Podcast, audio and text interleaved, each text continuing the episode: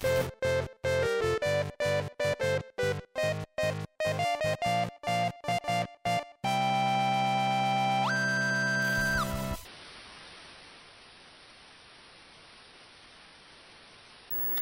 a tutti, benvenuti in questa nuova puntata di Tavola Rotonda. Oggi siamo qui con Matteo, Iside, Tommaso e Martina per parlare di serie TV versus film. Io sono Irene, il moderatore, e ho assolutamente il diritto di interrompere chiunque parli oltre il minuto e mezzo. Quindi bene, direi dibattito aperto. Eh, io mi presento perché sono team serie TV e sarò molto estremista. Basta. Team serie TV e argomentacelo. Ah, subito così si parta a chiocco, ok? Va perché bene. no? Allora, eh, innanzitutto la mia è, una, è, un'argomentazione teorica, cioè non starò a fare il compendio tra se, serie TV e cinema, ma penso che in questo momento storico la serie TV sia il mezzo più adatto e con più potenzialità di qualità nel, nel panorama cinematografico. Nel panorama cinematografico includo cinema e serie TV.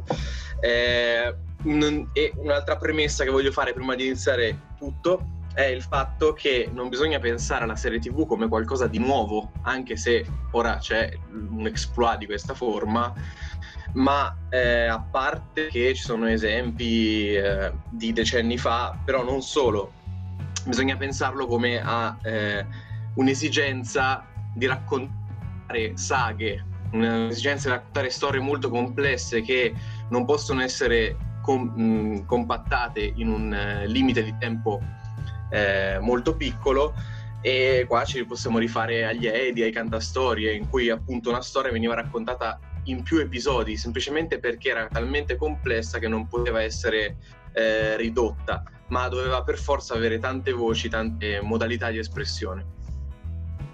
Basta. Perfetto, anche nei tempi.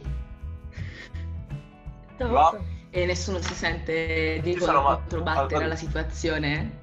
Io sono Matteo, team cinema e allora, intanto secondo me bisognerebbe distinguere serie TV da serie TV, anche perché tra le primissime c'era quella Alfred Hitchcock racconta che era quasi più un'antologia che un, una vera e propria narrazione singola. Quindi quando parli di serie TV bisognerebbe distinguere tra quelle tipo Twin Peaks che elaborano una trama in un lungo periodo di tempo o quella da Black Mirror che sono eh, episodiche singole, sono quasi dei mediometraggi, dei cortometraggi staccati diciamo che non è tanto secondo me la complessità della storia, ma quanto puoi magari approfondire o sviluppare determinate tematiche, perché una storia molto complessa può anche avere il suo sviluppo e il suo climax in tre ore. Sono proprio strutturate in maniera differente, secondo me. E molte volte il, il fatto di avere tanto tempo a disposizione non è detto che sia sfruttato bene. Eh, cioè, diciamo che ora sta avendo più potenziale per, per il discorso che i servizi di streaming hanno puntato tanto sul, sul, fatto delle serie tipo Netflix, quindi sono state quasi completamente sloganate nelle case di tutti, mentre il cinema un pochino più un po', un po più di livello eh, comunque rimane sempre tramite i soliti canali al cinema, cioè sono pochi film che sono stati fatti, quelli qualitativamente buoni da tipo Netflix o Amazon. Eh, io invece, mm, appunto, so, anch'io sono team cinema, team film, sono un po' meno tecnica rispetto a Matteo e Tommaso, eh, però appunto secondo me, io che sono team film, eh, è tutto un concetto, cioè per quanto riguarda le tempistiche, è più diciamo, efficace un film perché comunque cercano di compensare in una tempistica che può essere un'ora e mezza o tre ore e di rendere efficace una tematica, cosa che nelle serie tv sì, accade magari in una stagione o in quella prossima, però diciamo che lì anche lo sviluppo, anche la sceneggiatura e tutto, cioè è un lavoro che dura di anni, basta pensare il Trono di Spade che è durato 6-7 eh, anni quanto. Poi, Quindi... il, il problema del trono di spade è poi che non è stata iniziata con la trama finita. Cioè, il problema di molte serie è che non nascono come un unicum, come è stato Breaking Bad, infatti è una grande serie, ma vanno anche in base allo share, in base, cioè le, le, rinnovano via via, quindi le scrivono in corso d'opera e si vede quando esatto. un'opera è frammentata, quando non nasce già con un, una completezza. Vado io, io sono Martina e sono anch'io team serie tv ma non così estremista. Eh, diciamo che ovviamente in questa discussione in generale stiamo parlando di serie tv e di film considerando quelli tra virgolette di alto livello perché in tutte e due le categorie abbiamo i cinepanettoni o i 75 remake della stessa cosa e le serie che vanno avanti all'infinito solo per fare share oppure quelle che sono proprio palesemente fatte per... Non so come dire, di, basso, di, bassa qualità, oppure quelle che vanno appunto avanti fino alla stagione 76, rovinando tutto quello che era una bellissima serie all'inizio. Quindi io starei sui, comunque a parlare di quelle di livello alto. Io sono, eh, non nasco diciamo come cinefila, nasco come bibliofila, quindi ovviamente essendo più legata a, alla capacità delle serie tv di sviluppare una storia sviluppare una storia in profondità, semplicemente tutte quelle storie che vengono prese dai libri che devono essere trasposte hanno molta più fortuna se finiscono in una serie tv, perché non c'è bisogno di tagliare anche pezzi di trama importantissimi come succede per forza di cose nel, nel momento in cui ci vuoi fare un film. Boh. Ok, ma in merito alle serie tv che la tirano avanti per le lunghe, c'è qualcosa sì. che ti viene in mente che magari hai visto e sei arrivata a un certo punto che hai detto basta, per piacere? Sì, allora, parlando di serie diciamo di alto livello e di quelle un po' più per il grande pubblico che, hanno, che, sono nate anche prima, per esempio Grace Anatomy, che io guardo con tanto amore perché ormai siamo alla sedicesima stagione, raga siamo alla sedicesima stagione, non c'è più niente da raccontare, tutto il cast principale se n'è andato, eh, t- sono tutti morti tra l'altro, quindi a quel punto lì tu senti che la guardi per amore perché ti sei affezionato ai personaggi, alle storie, perché ormai è anche un momento in cui io mi metto con mio fratello eh, e i fazzoletti perché piango a tutte le puntate, però non c'è più quel sugo. Mentre secondo me il Trono di Spade ha avuto un altro, un altro tipo di problema nelle ultime stagioni. Poi se eh avrò un altro mezzo l'affronterò anche quello.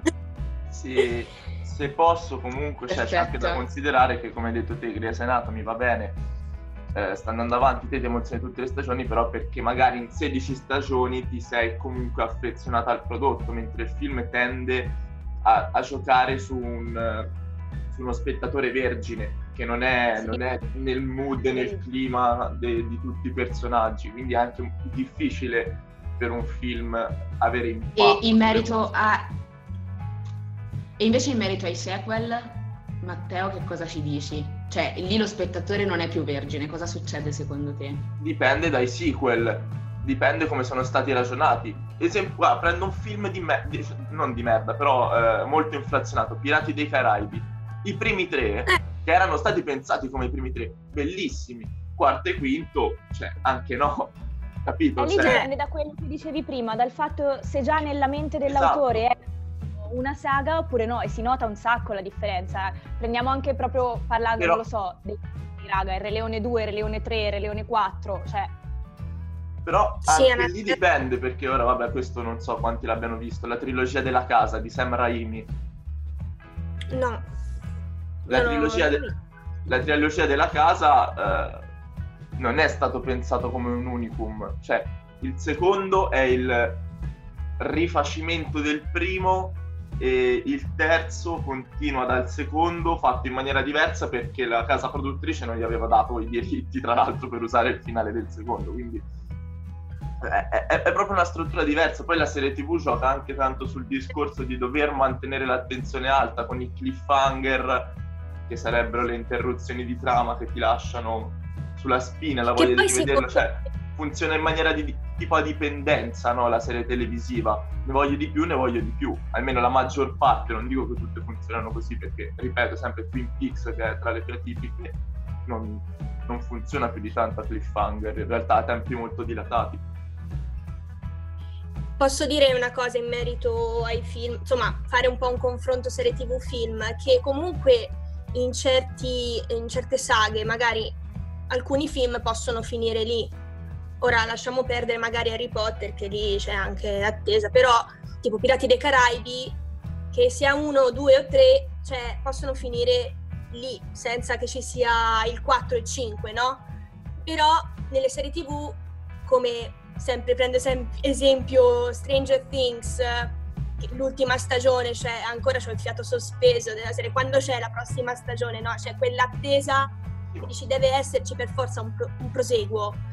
Nel Vedi, film... anche- Anche Stranger Things era stata pensata per essere una stagione, infatti alla fine della prima stagione più o meno il cerchio si chiude e poi l'hanno rinnovata perché vendeva ed è decaduto il prodotto secondo me. eh, Però, come- però qua mi sento, mi sento di intervenire un attimo. Secondo me bisogna Vai. fare come quando si gioca a risico, cioè quando si tirano i dadi, no? Tre dadi, tre dadi, bisogna, bisogna accoppiare il più alto, quello di mezzo e quello, quello basso. Eh, cioè, quando si- se si deve fare un confronto sui contenuti, cosa che io non vorrei fare, come ho detto all'inizio, però facciamolo. Se vai a, conf- a prendere una serie TV come Stranger Things, allora, allora devi prendere un film altrettanto commerciale per fare un confronto. Infatti ho Quindi- tirato per i Pirati dei Caraibi io, cioè ho parlato, ma Sì, sì, magari sì. è riuscito, non avevi sentito.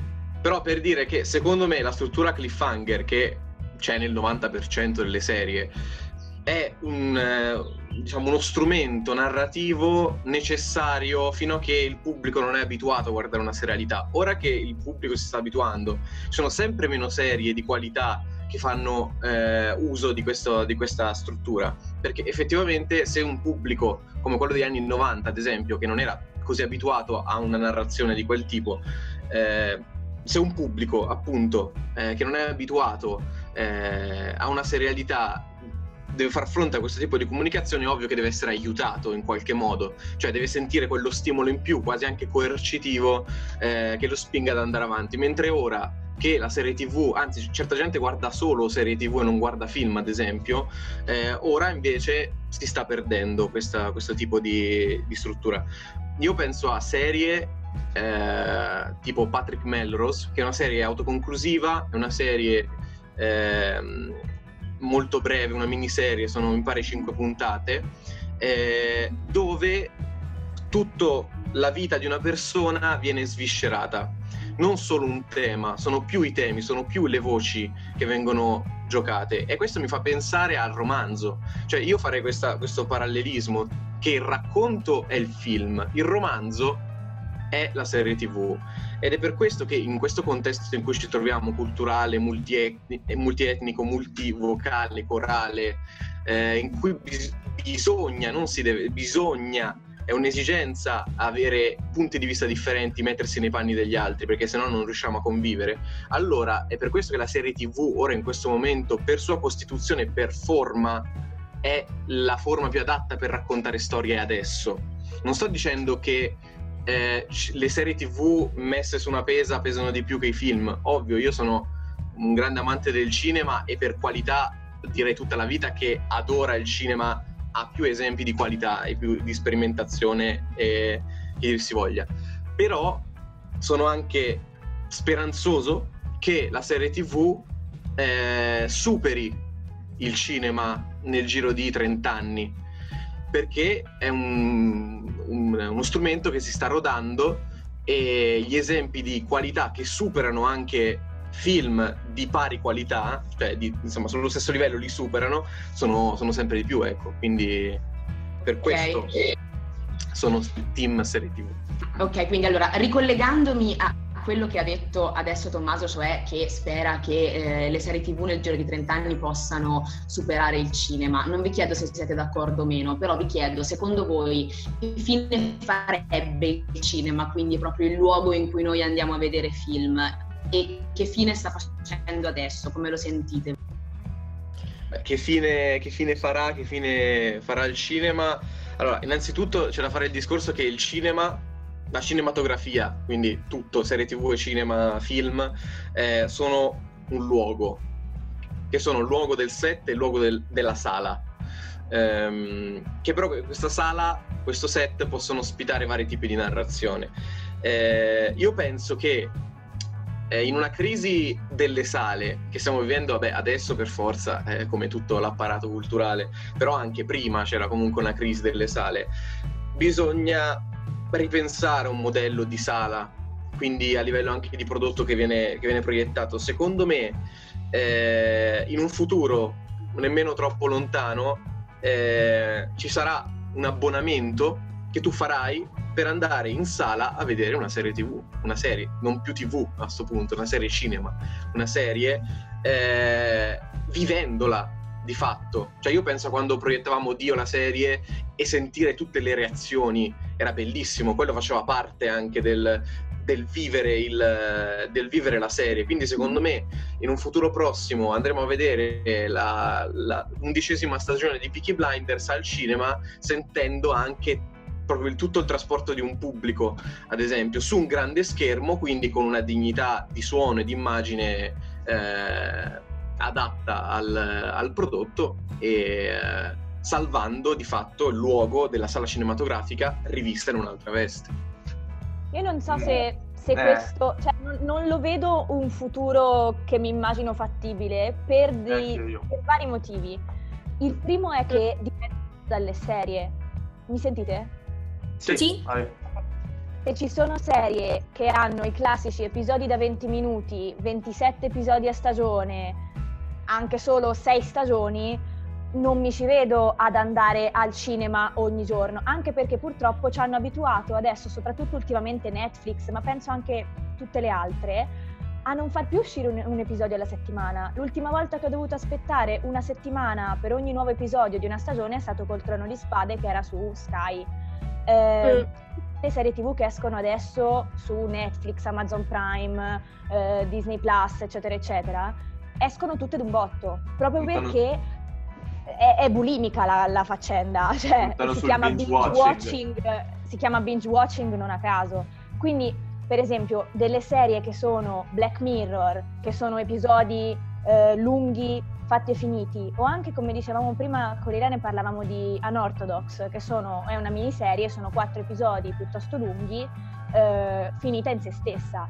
Quello me lo vedrei, cioè mi ci vedrei ad andare al cinema e guardarmi ogni episodio, ma anche per dire Sherlock, che anche sono tre episodi a stagione da un'ora e venti, sono praticamente dei film travestiti da serie Tra l'altro di, di, Sherlock è uscito uno speciale al cinema, mi pare il, lo speciale sì, della terza stagione, L'abominevole sposa. Esatto, Bellissimo. ma quello che volevo dire è che secondo me il cinema come luogo si ingegnerà sempre in queste cose, almeno penso, nel senso può esserci anche una anteprima della serie invece che tutto l'insieme della serie, cioè eh, magari mh, mm, fai, fai, un biglietto per l'anteprima, non lo so, della nuova stagione di Stranger Things, però, però... ad esempio, però solo le prime due puntate per dire, poi il resto continui a guardarlo nelle piattaforme Netflix però, per dire. Vedete, sta proprio, sta proprio qui il concetto, cioè il cinema è pensato per avere una, una, una piccola parte di una storia, che sia un'anteprima, uno spin-off, è impensabile trasmetterci tutta una serie, perché il cinema, a parte che non tantissime persone si recano in sala perché magari giustamente non sono appassionati o non gli frego, ci vanno soltanto per fare i caciaroni con gli amici a vedere Natale a Tungutu e sti cazzi, capito? Cioè, però il, eh, il discorso di andare in una sala cinematografica è un discorso che a prescindere di come tu, tu ci vada comprende tante cose, in primis una spesa economica, che andarci anche sempre per una serie da 10 episodi, no, molte eh. persone eh. storcerebbero il naso. Beh, lì aggiusterebbero il prezzo, lì immagino, eh, ti farebbero metti un abbonamento. abbonamento. Eh, vabbè, metti anche sono 35 euro per andarci 10 volte. Io voglio vedere chi li spende 35 euro per vedere una serie televisiva quante persone... Quando c'è l'abbonamento Netflix. Esatto, che in streaming spendi, spendi 9 euro al mese, 10 quanti sono e c'hai il mondo. Sì, ma io non sto dicendo infatti che si fa così dall'oggi al domani, è un modello no, no. che si dovrà adattare. Cioè nel momento cioè, in cui succederà una cosa del genere... Sì, sì, no, però per dire anche che un modello, cioè un, tu parli di cinema che è pensato in una certa maniera, però che sia un discorso artistico, che sia un discorso commerciale, i modelli vanno ripensati. Eh sì, ma come, cioè, comunque andare in, una, andare in una sala per una struttura implica luci, implica personale che ci deve lavorare, cioè puoi abbattere i prezzi ma fino a un certo punto, capito? Però stiamo anche pensando con la tecnologia, i prezzi e i mezzi che abbiamo oggi, lui ha detto tra 30 anni vai a capire, cioè molte cose che facciamo adesso, prendile negli anni 90, n- avrebbero detto che è impossibile. Comunque volevo aggiungere No, una certo. piccola parentesi sul cinema, raga, io spero tanto che facciano quello che stanno dicendo e riorganizzino i drive-in. Non c'entra niente, ma cioè, ho questo sogno, sarebbe veramente bellissimo Eh, passare l'estate al drive-in, raga. Sì, Sì. concordo. Uno, lo fecero al Prato con le macchine d'epoca, fu una figata. Sì, Sì, c'era le macchine e la gente stesa sul Prato, però era, era figo. Comunque eh, ci terrei anche ehm, a fare questo, questo discorso qui, eh, però mi ha distratto la, la Martina, grazie, no scherzo. Ehm, oddio, no ragazzi stamattina sono, sono distrutto, mai più farle di mattina ste cose. Ehm, Mezzogiorno. È mattina, Vabbè, cioè, è mattina, fino alle è 3 è mattina. mattina. Nel cinema si stanno già ingegnando sugli speciali, tipo che ne so, il concerto di De André PFM per dire tipo un film documentario eh, che comunque danno tot giorni per tre giorni e poi mm, magari sì è disponibile in un CD, DVD o un'altra piattaforma, però Secondo me per fare pronostici però bisogna anche valutare un attimino la risonanza che ha avuto. Cioè io non sono, tanti, tanti, non sono stati tanti gli speciali in cui ho visto tanta affluenza in sala sinceramente. Io un, un po' me ne sono visti. Eh, una cavolata quando andai a vedere la segretaria dei Beatles che era uno speciale dove intervistava- intervistavano questa donna che aveva seguito parte della carriera dei Beatles si era in quattro in sala poi magari sarà anche Eh, l'argomento però ed è anche l'argomento. Secondo me bisogna anche considerare che per tanti anni andare al cinema era l'evento per cui la gente ci faceva tutta la serata intorno, si preparava e era diciamo la cosa, passatevi il termine, di moda. Poi piano piano tutti hanno cominciato a dire wow no, la vera figata è avere tutto a casa eh, scodellato e avere un abbonamento da 20 euro che in un anno ti dà 8 milioni di film e quindi adesso è questa la cosa a cui tutti Sì. puntano, dartela sempre più facile, sempre più a casa. Ci sarà prima o poi un'inversione di tendenza per cui invece la cosa figa ridiventerà andarsi a vedere la chicca al cinema fuori, secondo me. Bisogna anche Sì, esatto. considerare che noi siamo ad Arezzo e c'è Luci Cinemas e c'è l'Eden. Se vai in una città come Milano, Roma, Firenze, ci sono i cinema di quartiere, a Bologna per dire, cioè cinema, magari una sala sola, però ce n'è uno in ogni quartiere. A quel punto la persona può veramente scendere sotto casa e andarsi, andare al cinema. Ovvio che non è pensabile prendere la macchina, farsi un quarto d'ora di macchina, trovare parcheggio, andare a trovare il biglietto, farsi la fila, prendere i popcorn andare a vedere una puntata di serie TV, come ho detto prima, è impensabile. Ovvio che poi è un modello anche a livello urbanistico che, che si dovrà sviluppare, però in una città dove c'è il tuo cinema di quartiere, anche due, tre cinema di quartiere come succede a Roma, allora è già più possibile, insomma. Tornando un attimo al discorso qualità film versus qualità serie tv, nel- nell'ambito del raccontare una storia, secondo me deve anche stare molto al, al creatore, che sia lo sceneggiatore o il regista, quello a cui diciamo viene in mente eh, di come farlo, di avere la- l'onestà di capire se la sua storia è una storia che va in verticale e che quindi può essere un film, eh, nel senso se gli basta un film, perché sto vedendo sempre più ehm, persone che dicono ho questa storia da raccontare, la forma è la serie tv, perché è quella che adesso sembra la più adatta per tutto, mentre ci sono storie per cui obiettivamente la forma più adatta è un film. Dip- appunto, cioè se io ho in mente una storia, più o meno lo so se sarà un racconto o un romanzo, come più o meno uno sceneggiatore sa se sarà un film o una serie tv. E lì è proprio un fatto di onestà intellettuale, di non andare sulla cosa che per ora, diciamo, ce lo sta diventando la cosa più facile, non facile da creare, ma faci- di, di facile successo. Quindi secondo me dipende molto, cioè ci sono obiettivamente delle storie che sono nate per essere film, che vanno in Sono storie però che magari dovevano essere serie tv, cioè io ho visto molti Esatto. film che, che erano troppo asciutti, cioè esigevano di, di ben altro. Io sono cresciuto, ma come penso anche voi, con le grandi saghe, Il Signore degli Anelli, Ritorno al futuro, no? che sono film sì. comunque pensati, sono trilogie pensati come un unico prodotto alla fine. Eh, vabbè, il Signore degli Anelli mh, ha fatto la storia del cinema anche a livello di produzione per questo. Pensa però che non eh, è neanche semplice. Ho una paura tremenda. Pensa che non è neanche semplice. Pensa che non è neanche semplice però tutte le volte racimolare un grande budget per fare ogni puntata, cioè penso che l'abbiano fatto con Game of Thrones per eh, le battaglie e pochissimo altro, cioè rimettere in scena Il Signore degli Anelli come una serie tv, quindi ogni episodio per 50 minuti mettiamo, investire così tanti soldi a- alla lunga diventa abbastanza proibitivo o se lo può no, fare però... lo può fare due serie su 20. 20.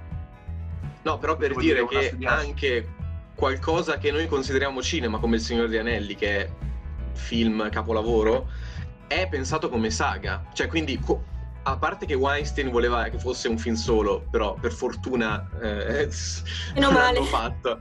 Però, cioè, la versione integrale sono 13 ore di film, che di fatto la lunghezza di una serie TV è stata pensata insieme.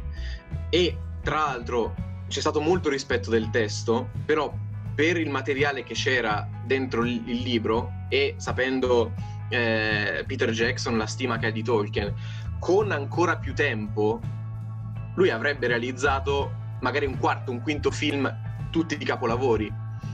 Però questo non era possibile, cioè era impensabile fare una saga da cinque film, però una serie tv sì. Ovvio, però, il discorso del budget è giustissimo, è giustissimo. Dipende, dipende anche dal tipo di, di, trama in più che c'è, perché eh, po- potrebbe eh, calare l'attenzione se non è una trama a livello del, del resto della narrazione, perché tipo anche anche Hit, che usci- sono usciti ora i film, c'erano tantissime cose in più che trasposte su schermo o non avrebbero funzionato o avrebbero spezzato il ritmo, cioè c'è da valutare caso per caso come in tutte le cose, capito Tom? Sì, sì, sì, no, ma visto, eh, visto raga, il rispetto che ha avuto...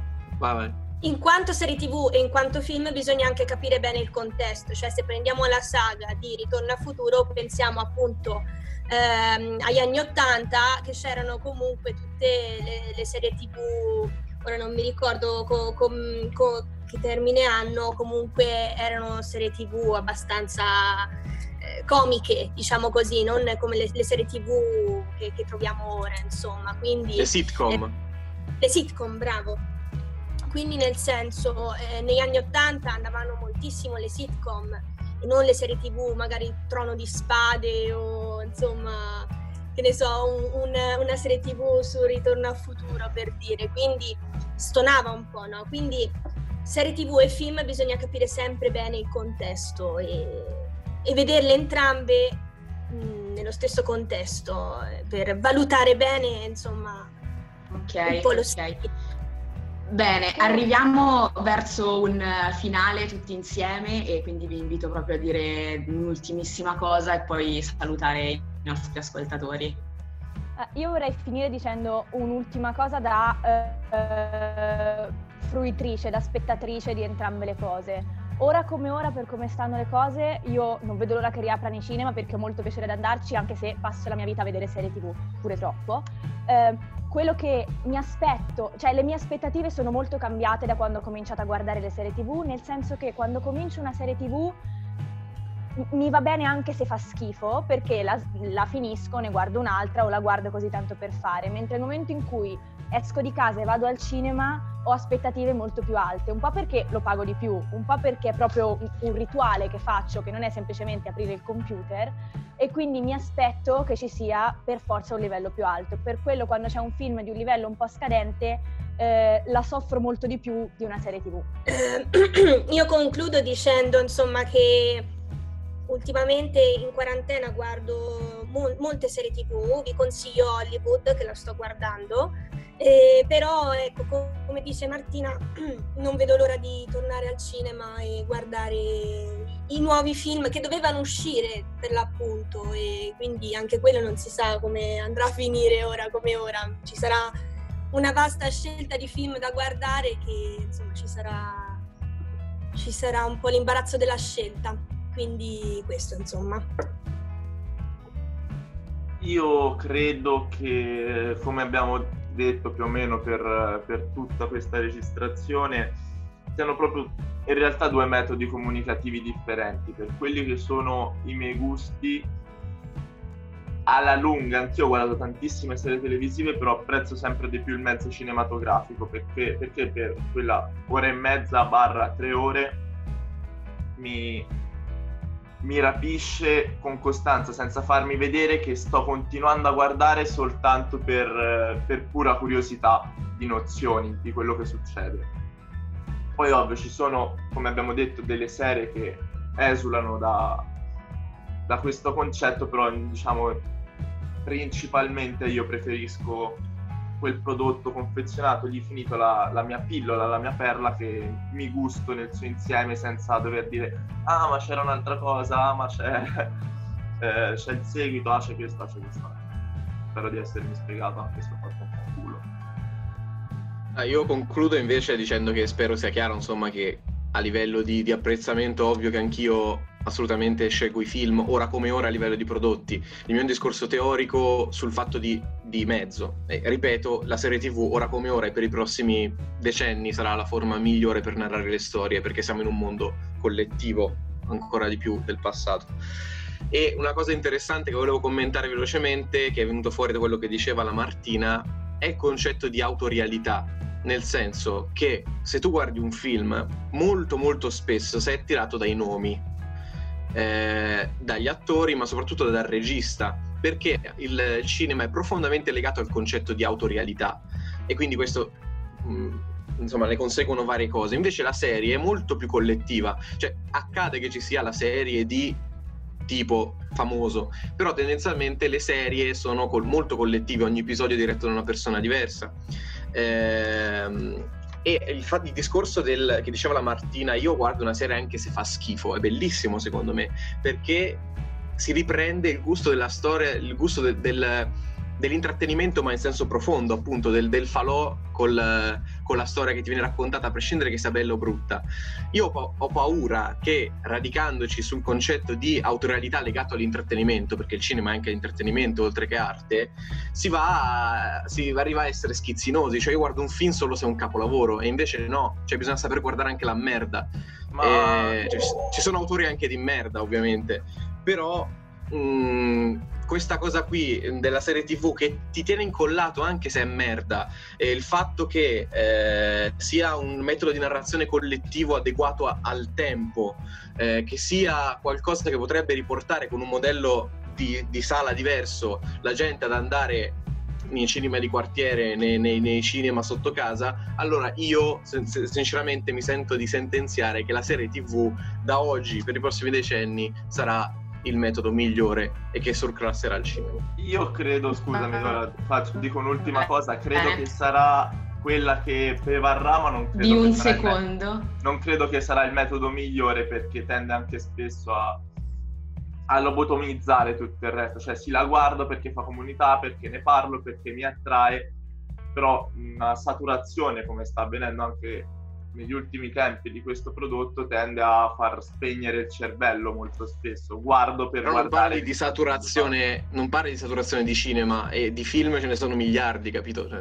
Ma perché Bene, è ragazzi. molto diverso l'approccio. Bene. Vabbè, se, se, avremmo Gra- dovuto continuare altrettanto. Vai. Eh, sì, però sta diventando veramente lungo. E, um, grazie a tutti per averci ascoltato e grazie a Matteo, Iside, Martina e Tommaso per aver partecipato. Grazie. Un saluto, ci vediamo alla prossima puntata. Bella, ciao. Ciao.